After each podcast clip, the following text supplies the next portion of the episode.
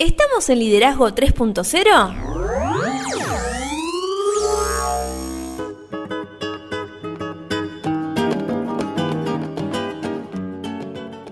Bienvenidos a Liderazgo 3.0, un espacio que crece día a día y en el que analizamos un tema poco trabajado como lo es el liderazgo. Quienes conformamos este espacio entendemos que el liderazgo es un concepto que cambia vidas y lo hacemos con el fin de agregarles valor a ustedes, nuestros oyentes. Nos pueden encontrar en las redes sociales, estamos en Instagram como liderazgo 3-0 y también en Facebook como 3.0 liderazgo.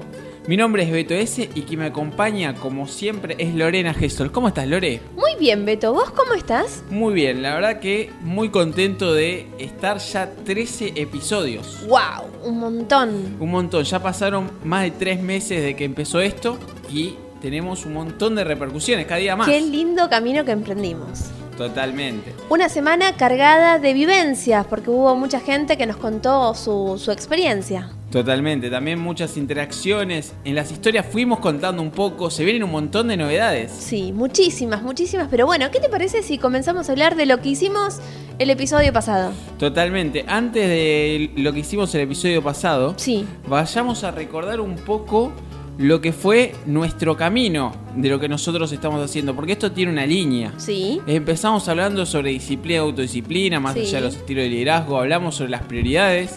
Después nos Sobre metimos, El trabajo en equipo. sí, nos metimos también después en lo que es la confianza. Comentamos que el liderazgo es influencia y por qué el liderazgo Sí. es influencia. Y en el último episodio, ¿de qué hablamos? Hablamos acerca de los diferentes niveles de liderazgo. Y precisamente hablamos acerca de que nuestra influencia y nuestro potencial de liderazgo puede aumentar si entendemos esos cinco niveles. Exactamente, también vimos de que nosotros podemos tener diferentes niveles de liderazgo en diferentes contextos Sí. que son acumulables, no podemos tener el nivel 4 de liderazgo si no previamente desarrollamos los tres anteriores. Exacto. Y sobre todo, creo que es algo importante a recordar es que dijimos y recontradijimos y lo recordamos una vez más que no existen atajos en los diferentes niveles de liderazgo. Ninguno. Y jamás hay que olvidarse del anterior. No, totalmente. Siempre se construye uno sobre el otro. Si alguno lo construimos medio flojo, no le ponemos las ganas que debemos, Claro. estamos destinados a fracasar. Ese fracaso no es un fracaso rotundo, sino que nos va a invitar a dar unos cuantos pasos para atrás y volver a reformularnos a nosotros como líderes. Exacto, es una construcción. Y mencionamos en el episodio anterior que en el nivel 4 se da el desarrollo de las personas. Es decir, que en ese nivel las personas nos empiezan a seguir por lo que nosotros hemos hecho por ellos. Y sí, Y también comentamos que un líder es grande no por el poder que tiene, sino por la capacidad que tiene él de facultar a otros. Por eso hoy vamos a hablar acerca de... facultar claramente. ¿Pero qué es facultar? Nosotros dijimos en el último episodio que hoy vamos a dar tips y vamos a ayudar a aquellos líderes que tienen la brújula rota, que hay muchísimos. Yo en algún momento de mi vida sentí tener la brújula rota y podemos decir que la capacidad de facultar a otros es uno de los secretos del éxito personal y profesional. Claro. Y sí, la gente bajo la influencia de una persona que sabe facultar a otros es como el papel en las manos de un artista que tiene muchísimo talento. Claro, tira magia. Y sí, es decir, nosotros si aprendemos a facultar vamos a tener la capacidad no solo de leer los contextos y darle a las personas lo que necesitan, sino también de poder sacar la mejor versión de cada persona. Claro. Cuando nosotros empezamos a facultar a otros, trabajamos con esas personas y por intermedio de ellas podemos llegar a ser muchísimo más. Uno capacita a otros para que alcance lo- los más altos niveles en su desarrollo personal y sobre todo profesional. Pero ese facultar, ese crecimiento del otro, Sí. impacta claramente en nosotros y nos da la Claro. posibilidad de seguir creciendo como líderes. Repercute en nosotros Y si lo ayudamos. Lo que venimos diciendo siempre. Entonces podríamos decir, a ver si no comprendí mal, que facultar Sí. a otro es darle influencia con el fin de obtener el crecimiento no solamente personal nuestro, sino también de la organización. Totalmente. En otras palabras, podemos Sí. llegar a decir que es compartirnos nosotros mismos, lo que sería nuestra influencia, Claro. nuestra posición, nuestro poder, y algo importante, nuestras oportunidades. Sí, estas dos últimas características que mencionaste, el poder y oportunidades, es muy interesante porque a veces cuesta mucho. Totalmente.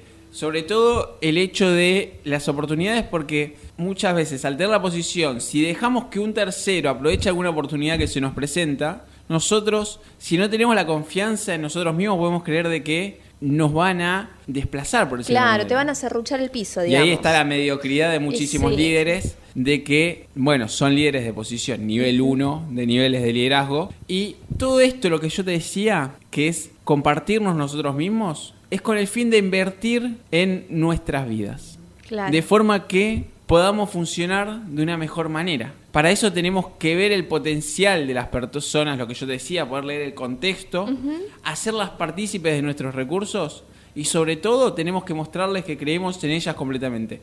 Mil veces lo dije y mil veces lo voy a seguir repitiendo. A la gente no le interesa lo que nosotros tenemos para decir o para dar si no saben cuánto le importamos. Podríamos decir entonces que el acto de facultar a otros cambia vidas. Totalmente, es como el liderazgo, es una de las partes más importantes del liderazgo. Si nosotros no facultamos, Sí, no vamos a poder de- jamás dejar un legado. exacto. Me gustaría hablar de legado el próximo episodio. ¿Podríamos? Totalmente. Capítulo número 14, episodio número 14, el legado. El legado. Entonces, no solamente cambia vidas, sino que también construye una victoria que es para nosotros y para la persona que nosotros facultamos. ¿Sí? Con esto que vos mencionabas, que si facultamos al otro, impacta en nosotros. El conceder facultades a otro, confiriéndole nuestra autoridad, tiene los mismos efectos que darle información. Es como brindarle información al otro.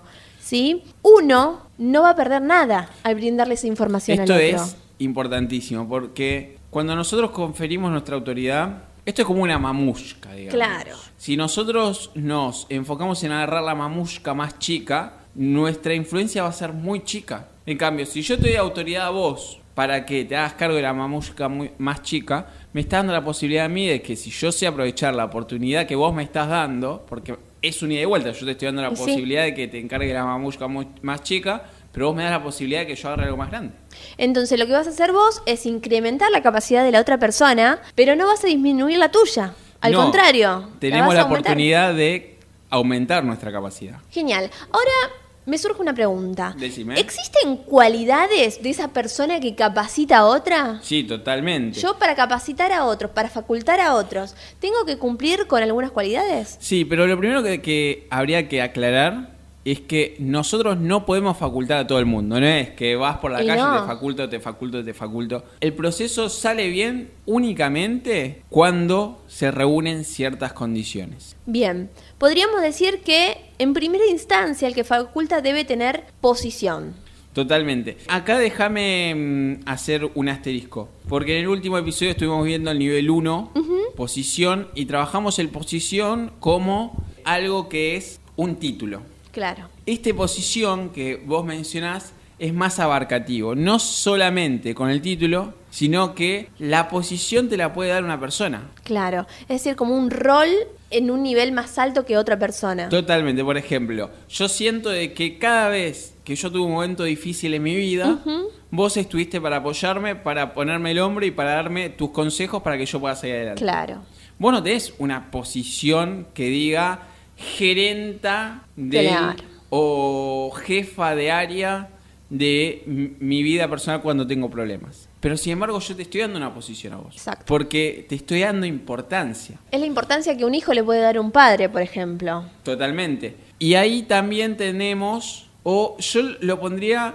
más como pares, más que hijo, Claro. padre, porque el padre sobre el hijo en la sociedad tiene una posición. Sí, Pero si somos pares, por ejemplo, en una pareja, en un grupo de amigos, en un grupo de trabajo donde son todos pares, entonces a eso me refiero con posición. Y acá es donde tenemos que entender que no podemos facultar a personas sobre las que no ejercemos liderazgo, sobre los que no tenemos influencia. Algunos pueden estimular a las personas, pero el permiso procede únicamente de una figura con autoridad. claro. Acá es también, bueno, un padre, un jefe, pero yo también quiero hacer este hincapié. Más allá de la posición, la posición no solo se da por nombramiento, en el caso de los niveles de liderazgo sí, Claro. pero muchas veces nos pueden llegar a dar la influencia y también entender que es una gran responsabilidad. Otra de las cuestiones que deben tener es relación.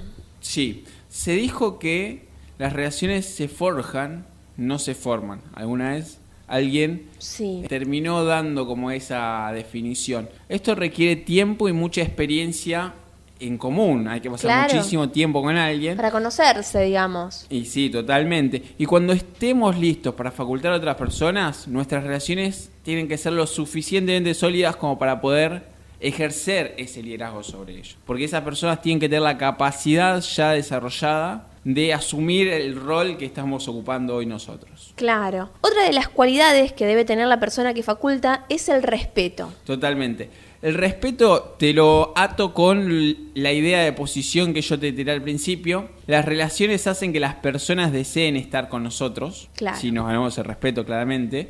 Pero el respeto las motiva a desear que nosotros les concedamos autoridad. Van a empezar a, cuando nosotros nos damos respeto a las personas, van a empezar a ver nuestra vida y van a empezar a intentar absorber lo que ellos entienden que es lo mejor de nosotros. Claro. Y el respeto mutuo es esencial para el proceso de facultar. Y cuando nosotros creemos en las personas, nos preocupamos por ellas y sobre todo confiamos en ellas, las personas lo saben, lo intuyen. Lo Y que es- decimos siempre de agregarle valor Totalmente, al otro. totalmente. Y ese respeto les inspira a desear seguirnos cuando nosotros deseemos dirigirlos. Claro. Bueno, y por último, la última cualidad que debe tener esa persona que faculta es el compromiso. Sí, el compromiso nos da un nuevo poder. No importa lo que nos venga encima, nunca tenemos que apartar nuestra vista de la meta. Lo que es el compromiso hay que entender que cuando alguien nos da la posibilidad de que nosotros los influyamos, es una gran responsabilidad. Y sí, Es como la frase de Spider-Man. Un gran poder conlleva una gran responsabilidad. y sí. Entonces tenemos que, si nosotros decidimos tomar esa responsabilidad que nos dan, hacerlo con compromiso, porque del otro lado hay una persona, y nosotros lo hemos dicho en este, en este podcast, al influir en otras personas podemos o agregarles valor o cavarles la tumba. Entonces nosotros tenemos que decidir qué líderes queremos ser. Claro. Estas últimas cualidades que brindamos viene atada una a la otra. O sea, relación, respeto y compromiso. Son como las claves Totalmente. Y para la posición, claramente. Claro. Entonces, por último, lo que debemos recordar es que cuando nosotros facultamos a las personas, no solamente estamos influyendo en ellas solitas, sino que en todas las personas que rodean a esa persona que nosotros intentamos facultar.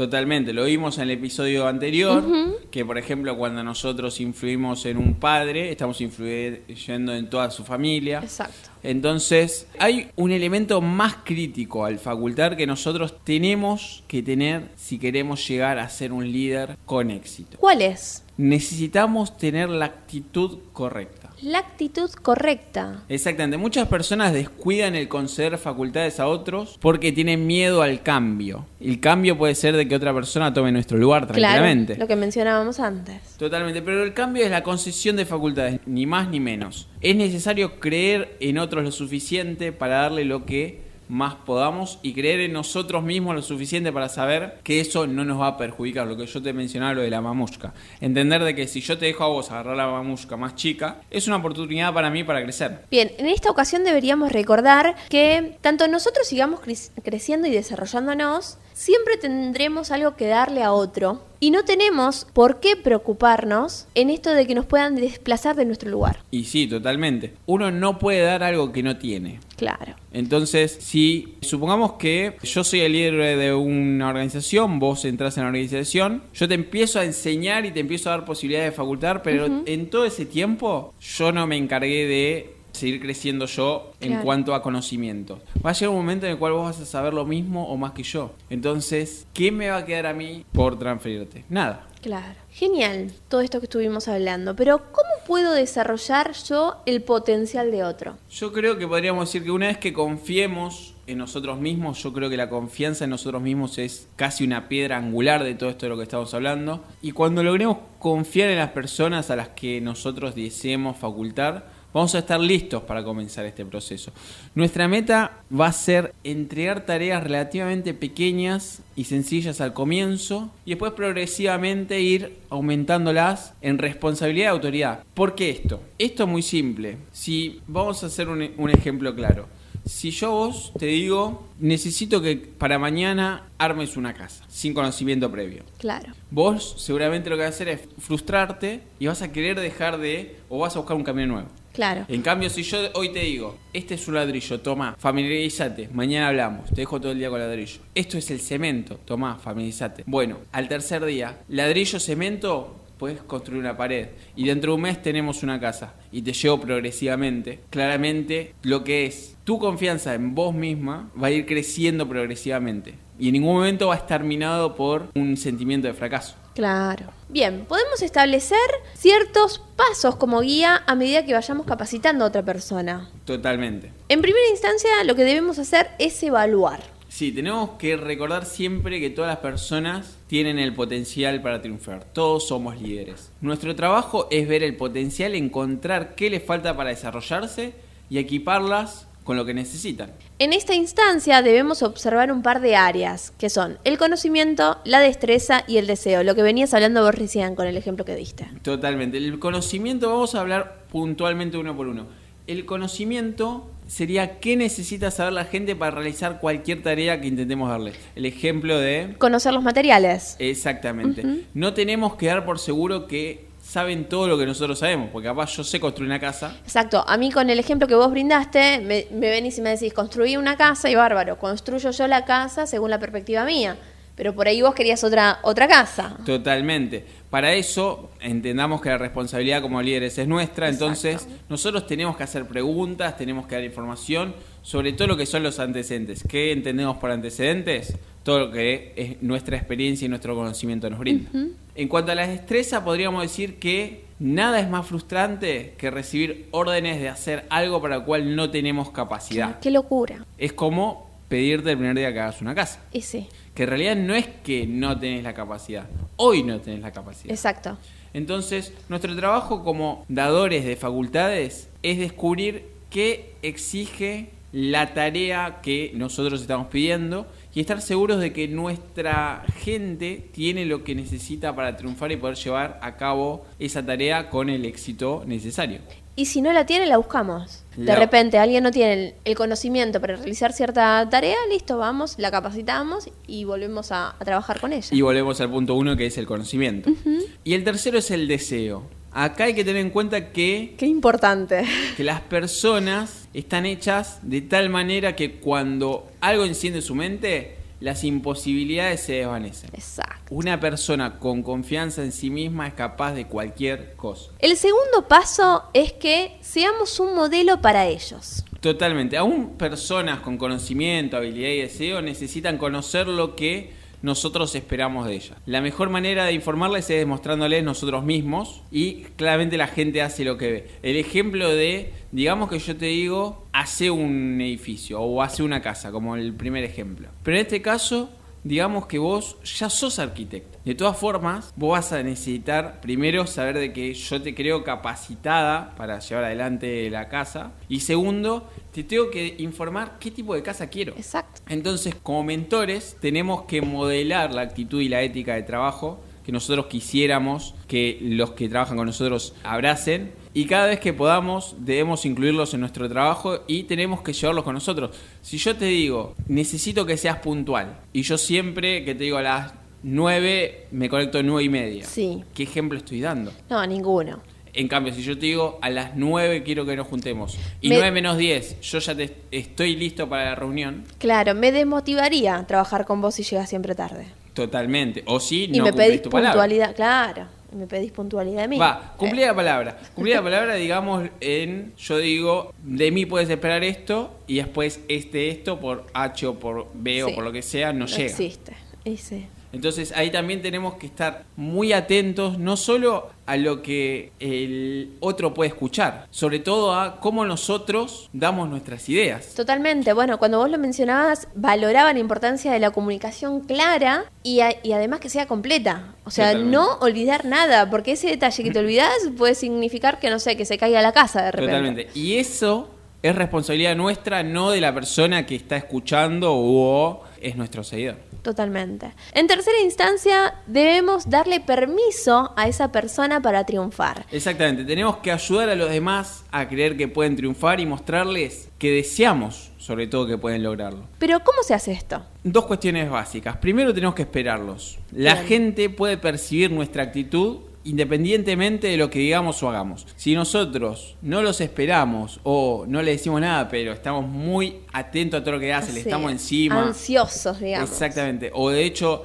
vamos y le decimos, yo estoy esperando de vos esto, y no le damos el tiempo, es imposible. Claro, porque cada uno llevamos un proceso de aprendizaje o... mm, Y esto digamos, también es una de cuestión del tiempo de, no- de conocer. Sí. De hecho, para conocer a las personas tenemos que darles tiempo. Y lo segundo es expresarles en palabras a las personas. Necesitan oír de nuestros labios que creemos en ellos y sobre todo que deseamos que tengan éxito. Qué importante esto de expresarlo y poner todas las cosas en palabras, ¿no? Totalmente. Bien, en cuarto lugar debemos transferirle autoridad. Exactamente. Partimos de entender que en conceder facultades es mucho más que compartir tareas. Es compartir poder y capacidad sobre todo para realizar las cosas. Las personas se hacen fuertes y efectivas solo cuando se les brinda la oportunidad de tomar decisiones, iniciar acciones, resolver problemas y sobre todo enfrentar desafíos. Yo creo que los desafíos es lo que más le da para crecer a las Y personas. sí, y sí. El liderazgo que faculta es la única ventaja real que una organización tiene sobre otra en nuestra sociedad, que es tan competitiva y día a día se hace más competitiva.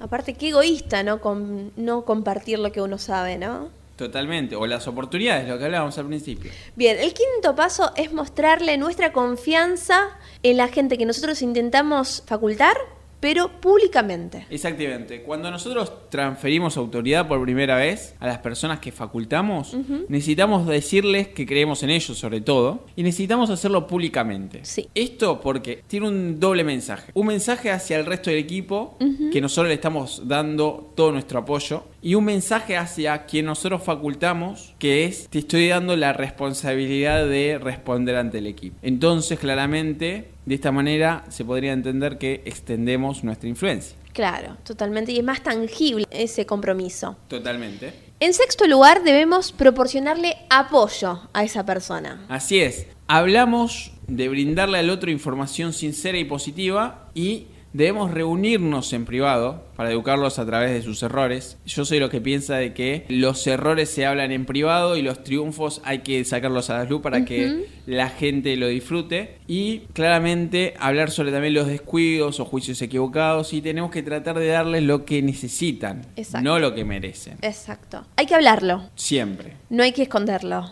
Hay que sacarlo a la luz y trabajarlo como personas adultas. Así es. Séptimo y último paso es dejar que aquella persona siga su propio camino, siga por su propia cuenta. Exactamente, nuestra meta final debe ser soltarlos para que tomen buenas decisiones y tengan éxitos por sí mismos. Nosotros, yo soy los que piensa que nuestro éxito como líderes se da cuando soltamos a alguien y ese alguien puede tener éxito por sí mismo sin necesidad de que nosotros estemos en su radar. Y esto significa tener- que tenemos que darles la liber- mayor libertad posible tan pronto estén listos para recibirlo. Es como la familia pajarito, ¿viste? Que nace un pichoncito y va creciendo, va creciendo y de a poquito le van dando la, la libertad hasta que vuela. Totalmente. Estoy escuchando que ya, Ya nos nos están vamos. empezando a echar. Pero antes. ¿No tenés una historia? Sí. ¿Sabes que Se me viene una historia con esto de dejar que sigan por su propia cuenta. A ver, te escucho. Abraham Lincoln, cuando era presidente, Sí. le mandó una carta a Ulises Grant cuando asume como comandante en jefe del ejército. La carta simplemente decía, no pido ni deseo saber nada de sus planes. Asuma la responsabilidad y actúe. Y llámeme si me necesita. Si eso no es facultar, yo me voy. Es un genio. Entonces podríamos decir que si encabezamos cualquier clase de organización, aprender a facultar es una de las cosas más importantes que vamos a hacer en nuestra vida como líderes. La concesión de facultades tiene una recompensa increíblemente alta. Otorgar autoridad a otros puede liberarnos personalmente y permitirnos disponer de más tiempo para las cosas importantes de nuestra vida. Aumentar la efectividad de nuestra organización, incrementar nuestra influencia, pero claramente lo mejor de todo es lograr un impacto increíblemente positivo en la vida de las personas a las que nosotros facultamos. Exacto. Y nos vamos. Y nos vamos. Comentarios del episodio. Me voy con más preguntas que respuestas, como siempre. Como siempre, facultar es, creo que una otra piedra angular, tiene muchísimas piedras angulares el liderazgo. Próximo episodio, legado. Dejo una pregunta para la semana. ¿Qué nos gustaría que las personas digan el día de nuestro funeral? Interesante. Redes sociales, liderazgo 3-0 en Instagram, 3.0 liderazgo en Facebook. Y si te gustó el podcast, compartilo para que podamos agregar más valor a las personas. Exactamente, pero nos vamos como siempre con una frase. La única función real del líder es producir nuevos líderes, no más seguidores. Ralph Nader.